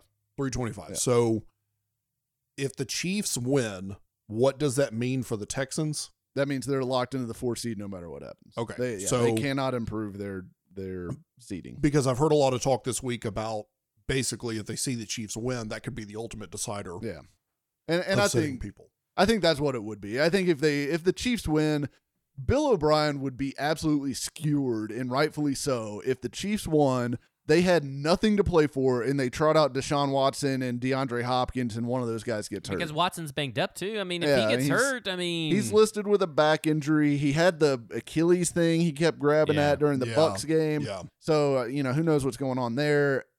It would make zero sense to me uh, for them to put those guys. Vegas Vegas makes you think that depending on what you look at or whatever. Yeah. Because I, I heard is either on midday or 3HL that the line started off with us as 2.5 underdogs or 1.5 or something like that, and it switched all the way to we were 5.5 favorites. Now that was on the radio station. I know Bovada went a little different with their Yeah. odds, but they're also in favor of the Titans. So everybody's assuming that they're not going to play, Yeah. and they really shouldn't play. They should. So what was um what was Billy O'Batshit's comments about uh resting players that makes you think he's possibly full of shit? So, I mean, he basically, when they asked him uh, earlier in the week, you know, hey, are you going to rest starters this week? His response was, well, we're going to play to win the game. You know, we want to we want to play to win the game. You know, whatever that means. And then, you know, of course, Tashaun Gipson, their safety, came out and said something about you know wanting to beat the Titans just to play Grinch or whatever to keep the Titans out of the playoffs or whatever. Which you know, Tashaun had a chance to do that two years ago, and he uh, he and his buddy Barry Church got buried under Nissan Stadium. So, um, good luck with that, Tayshawn People don't forget. but uh he uh yeah so he came out and said that shit so I, I i mean the texans even if they do rest their starters the guys that are out there are going to be playing to win because i mean you go out on a football field you, you're not going to half-ass it you know you half-ass it you're going to get killed But So- in defense of Butthole Jen Bob, yeah um, is that really any different from any coaching speak that we would hear out of most other coaches in the league? not really I could see Bill Belichick saying that, in a, actually not even in as many words. Uh, we're, we're just here to win. yeah we're, we're, we're just here. Uh, we're just we're, we're on to the bye. And they- They're going to rest them. They, I, I- I mean, think they. so. I, I think, think they'll so. rest. Uh, I think they'll rest a few of the starters. I, I mean we know fuller's not going to play Yeah. for sure I mean, I would not be playing Hopkins. i wouldn't at play all. hopkins I I, mean, it's- wouldn't play watson I mean, essentially, at this point, we're talking about weighing a decision between going ahead and securing the seed you're dealt versus trying to play Grinch against a divisional opponent for pretty much no reason. and i mean Well, frankly the Jaguars tried that and then we still won. Well, Right. but look at the Jags. right yeah and i mean who are they going to sit blake bortles um but Can't find my wallet. I think someone took my truck Oh, at my starting job. The uh but no, so there is actually there's actually some Texans fans. Uh, you know, I was reading over on uh Battle Red blog, the uh SB Nation's Oh, God Texans bless site.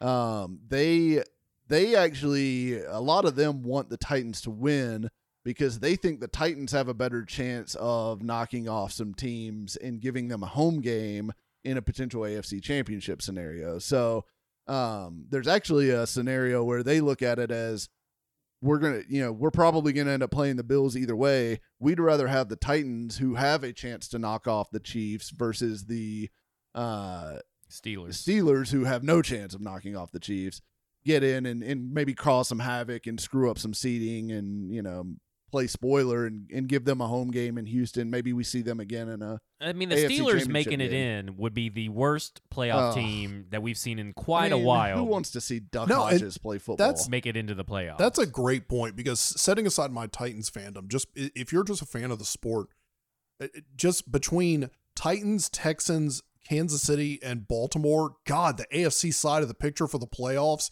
sounds like some damn good football watching. And, and people Damn can good football tout watching. Mike Tomlin's doing a great job, and sure, he's keeping them afloat and kept them competitive, but they've been competitive against shitty teams. yeah. I mean, they, look they're- at the teams that they've beaten. Yeah. The, I think uh, what was the uh, the one team that they did beat that was decent was the Rams, Yeah. who are eight and seven. I mean, that's not exactly And what's What's Duck's Great. real name? Devin Delvin. De- Devlin. Delvin. Devlin. Devlin. Devlin. Oh, I thought it was Delvin. So, de- so and I had him on my fantasy team. I thought it was So- De- Delvin. the word, the name duck, is only from this duck calling stuff. Yeah. Fuck that. Yeah. Yeah, It- I'm sorry. like, I, I don't. I'm here. not. I'm not with that. Coming And- from the guy called uh, called Lebowski from a movie. Well, at least, at least Am I, he am I playing in the NFL? no, but at Do I least he have- has. It's like a marketable skill. Does my does my voice have any sort of clout in any realm of responsibility? Yes. Yeah, I think so. Yeah, No, it does not. absolutely. Yeah. It does- You're I'm part dis- of You're the, you're uh, Titans media, official bud. sponsor of the food truck area Yeah. at Nas- not Nissan Stadium. So Welcome to the Lebowski Incident.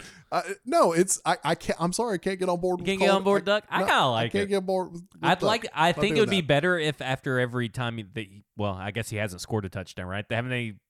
They they've only in- scored like eight offensive touchdowns in Yeah, the last like that's what it seven is. weeks or something. But I mean, if he scored a touchdown, if he actually did a duck call, yeah, I don't think that's. I don't know. Is, was that a duck? I don't know. I don't. I don't think so. Do you know? Uh, Maybe a, you drowning a duck, Do you know what call uh, James Conner makes when he scores a touchdown? I don't know. Either isn't scored Ow! week 10. a Ow! fart. Yeah, no, it's just it, A wet it can- fart. You can't make a sound if you don't get to the end zone since week eight. So there is a scenario though where the Titans lose and still get in, which I mean it's it takes a few games now. So the Colts and the Steelers both have to lose. If if those two teams lose their games, then the Titans are in regardless of what happens. But I, I think those teams play at three twenty five as well. Uh, y- yes, I think both of them do. Yeah, I'm pretty sure that's right. Uh, Everybody loves Dud Air, yes. don't you?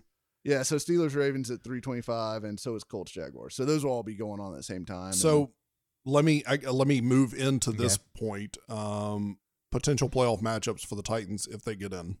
It's just almost certainly the yeah, Chiefs. it's like ninety percent Chiefs, I think, because we were talking about off air that it. I, I just don't see a way that's not the Chiefs unless somehow There's- the Chiefs lose and we win. there's, Maybe there's three there's three potential teams that they could face. So they could face the Patriots, they could face the Chiefs, and they could face the Texans theoretically. The Texans, or for them to face the Patriots, they would need the Patriots to lose to the Dolphins and the Chiefs to beat the Chargers and the Titans win and get in. Um, then they would they would go to New England for the first round. If the Chiefs lose, wait, yeah. So then the Texan scenario is if the Chiefs lose, the Texans win, and then the Steelers and Colts also lose. So that that scenario takes four games to go a certain way for it to break.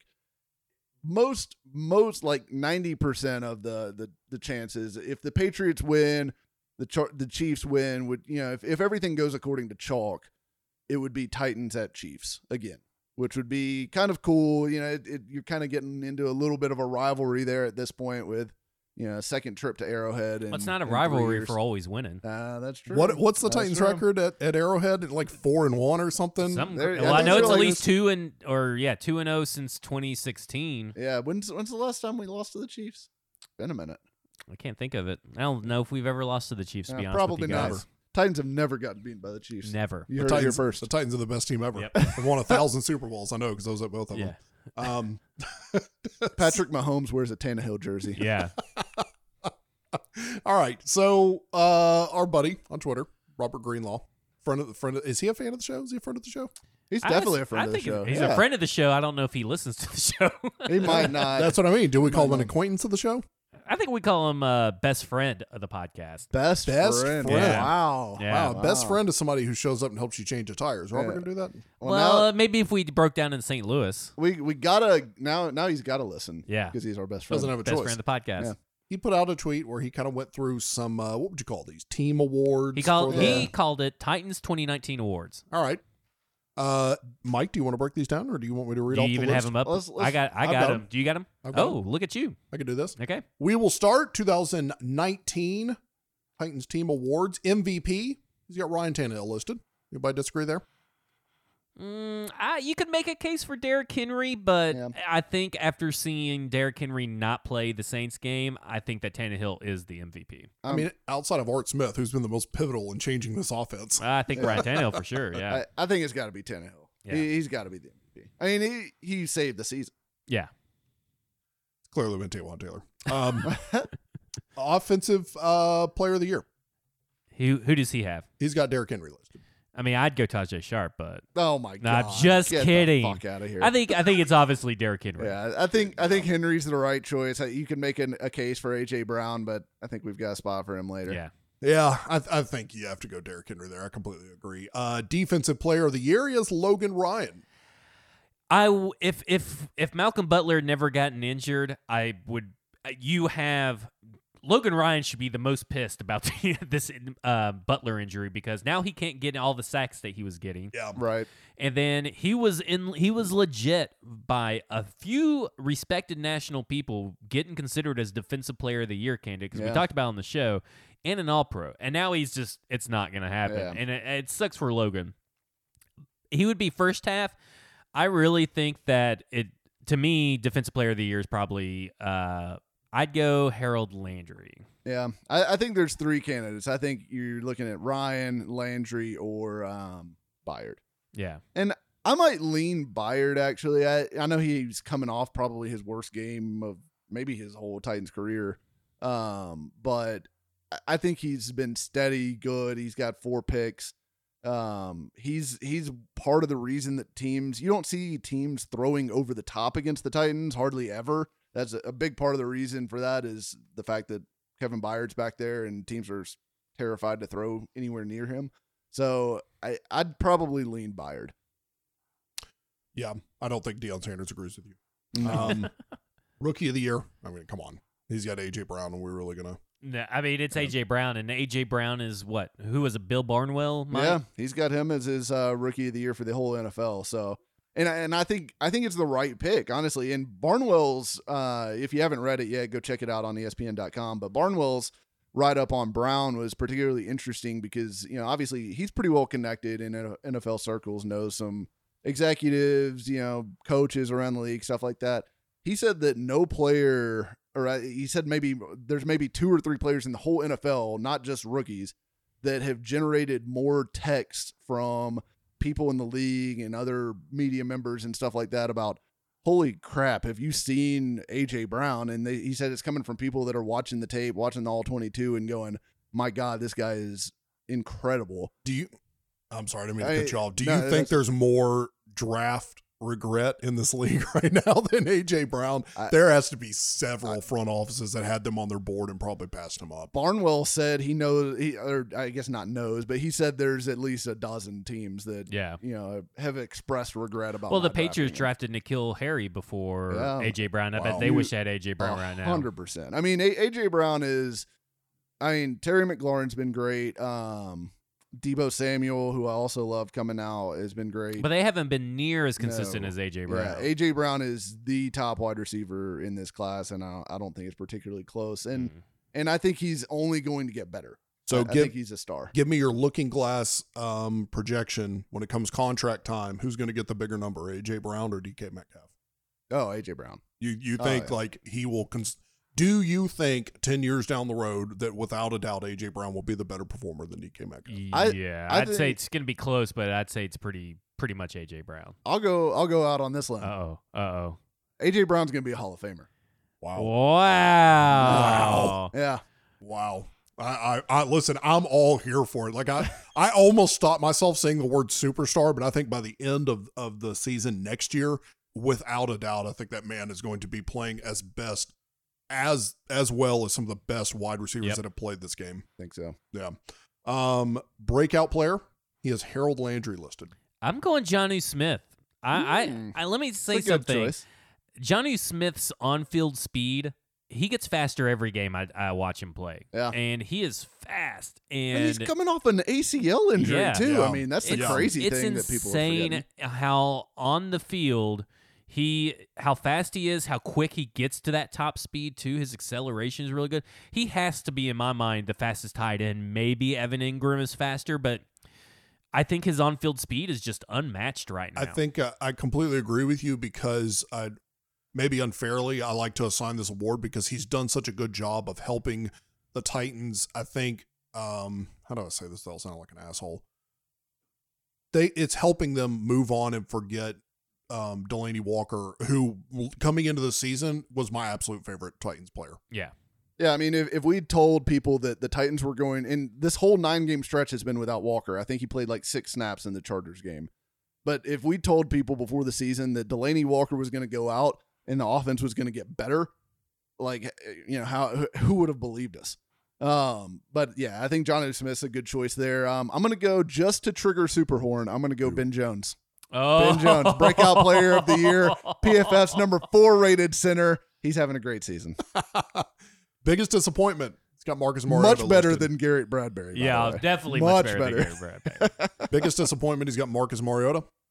Yeah, I mean, I know that there's some people on Greenlaw's mention that saying, "Well, I don't know how you could put Marcus as the biggest disappointment. When he leaves here, he's going to do really well. That's why he's a disappointment." It's not biggest disappointment for whoever's the next team he plays on. the the fucking logic people use on Twitter just cracks me up. But it has to be Marcus. I, I think you can make an argument for Taylor Lewan, uh, maybe even Rodger Saffold. No, you know, you can't. You can't but make not a not at the level anymore. Well, I think That- you could at the beginning. sailed. I think you could at the beginning, and then Maybe at the beginning, but, but. I, I think that maybe I tell you someone that nobody's mentioned to my knowledge on any of this. I'm gonna put Adam Humphries down. I'm a little disappointed in Adam Humphries. I'm not. I guess I'm not surprised at with Marcus. Right? I'm Yeah. not that surprised. My level of surprise is was is very slim. But I am surprised about Adam Humphries and his production for the contract we gave him for the expectations I had. So via expectation, I'd say biggest disappointment would probably be maybe for me Adam Humphries. Yeah. I, I think you've got to go Mariota. Yeah. I mean, as a known uh, Mariota hater, um, I have to stick with my brand and, and say Well, Mariota. Big I, I didn't want to mention it, but being that you brought it up, you are wearing a T-shirt with Marcus's face on it that has a big red X over it. Mm, Pretty well, terrible. It's uh, it's my favorite shirt. Yeah. The fact that he My wears mom got it for me for Christmas. I do, I've got. I have to agree with Mariota. It's it's pretty hard for me to argue against a you know starting quarterback losing his job in a contract year. Uh, that's you know I think that's pretty damning. I, I'm not not trying to throw additional dirt on Mariota's grave, and for those apologists to say he's going to go to another team and do well. I mean, look, Godspeed to him, but he's my biggest disappointment. I mean, I even I even had the audacity to say at the beginning of the season that I thought he was going to ball out and get a new contract, and I felt like a fucking moron even saying that now.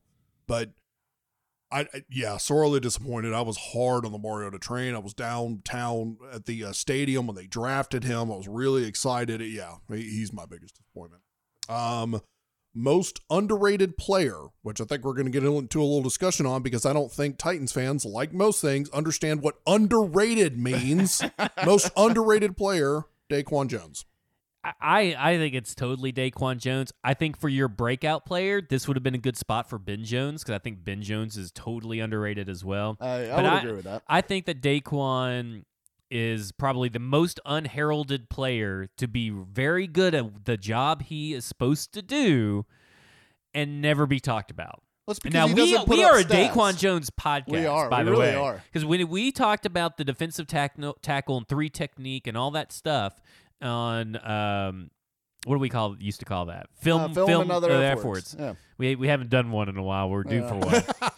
uh, We've been doing Bur- it for about buried in the pile of segments that Yeah. we started and then forget about. But I will will will say that we have talked about the dirty work that Daquan Jones does Yes. to let the linebackers do their job. Jayon Brown and Rashaan Evans, they yes, they are very good players. Do not get me wrong, but Daquan Jones does the dirty work to free up lanes and free up blocks for them to go through and make those plays. and and he's had his best year as a Titan this year. I Yeah. mean, he's he's been very good. I think he fits in that nose tackle role that they've put him in this year. And yeah, I think you're dead on. Big year for uh, the Joneses on both yeah, sides of the Da- ball. Daquan and uh, Ben. I'll- we need to send them an email and tell them that we've given them awards and where can we ship them to. yeah, we should.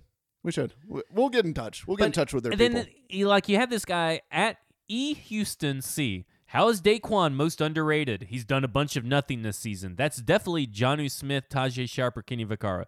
Jonnu Smith's not underrated. Everybody knows about Jonnu Smith, and everybody loves and recognizes that he's been great. Kenny Vaccaro is definitely not underrated. Tajae hasn't done enough to be rated either way, whether overrated or underrated. He's just he's just there He's there. Yeah. Underrated is someone that you think is doing nothing, but because you probably are a fan that does not watch all 22 or listen to this podcast, don't know that Daquan is doing a lot of the dirty work that needs to be done on defense. Just because the NFL as a whole right now, and deservedly so, is blowing their milk all over the wall because Lamar Jackson is playing out of his mind, doesn't mean that Patrick Mahomes is underrated. He's just not getting the attention that Lamar's getting right now because Lamar's playing like crazy. Humphries, Adoree, and Kalif are all out, declared out. Declared out. Yeah. Well, that kind of sucks, Well, but that's all right. that's Can I give my most uh, underrated though? we don't have time for that. Well, shit. I'm kidding. Go ahead. right. What, what were you saying? We'll save it for uh, some segment in the future that we won't ever get to. we'll bury we'll bury it next June. Now Yeah. go ahead. Most underrated. Rodger Saffold.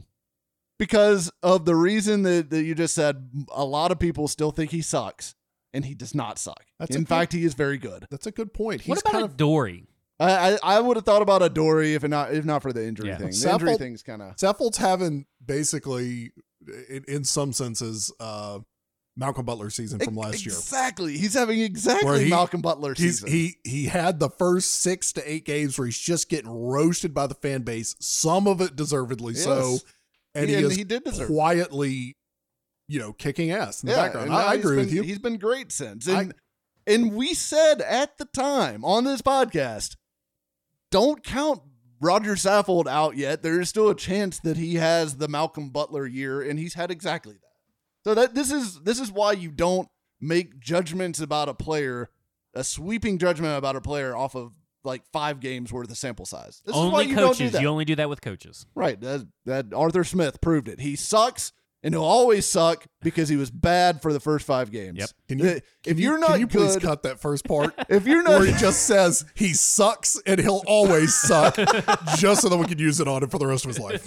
I'll use that every time he plays. Uh, talks about Tay cut out cut out the hell yeah opening and replace it with he sucks and he'll always suck. I'm, I'm in favor of that. Let's do Yeah. it. Why not? All right, How long have we been recording? an hour and forty-one minutes. Is that this a new record? Uh, pretty yeah. close. It's- yeah. it's got to be. Um, look, shit happens. The Yeah. last 14 days, we, we apologize. We haven't got a podcast out till today. Uh, actually, Zach and Mike really did have a full faith effort last week, but the, the 615 podcast fell through. Thanks for Unfortunately, nothing, Buck. Thanks for Buck, nothing. Buck really half efforted it. Yeah, way to go, Mailed Buckaroo. it in. Yeah, really bucked that up. I'm sorry, I'm just going to keep saying buck if we don't stop. Um, but in all seriousness, life happens. Unfortunately, our schedules just didn't work out. We will certainly be back next week, obviously, to talk about the win over the Texans, the advance into the playoffs, and how all that's going to work. Yes. Appreciate you tuning in as always. That's going to wrap it up for us, fellow effers. Please subscribe to our podcast on Spotify, iTunes, Stitcher, Google Cast, whatever you use to find your podcast needs. And uh, take the time to leave us a review or, you know, at least a rating that helps us. If you'll tell people around you to listen to our podcast, it's a very, very big thing for us. You can follow us on Twitter at FWordsPod. For Zach Lyons, Michael Herndon, the never present Keith, I'm Mr. Lebowski. You've been effed. He's going to play us off here, though. Yeah, this is uh, Elf on the Shelf by Glamper. Very nice.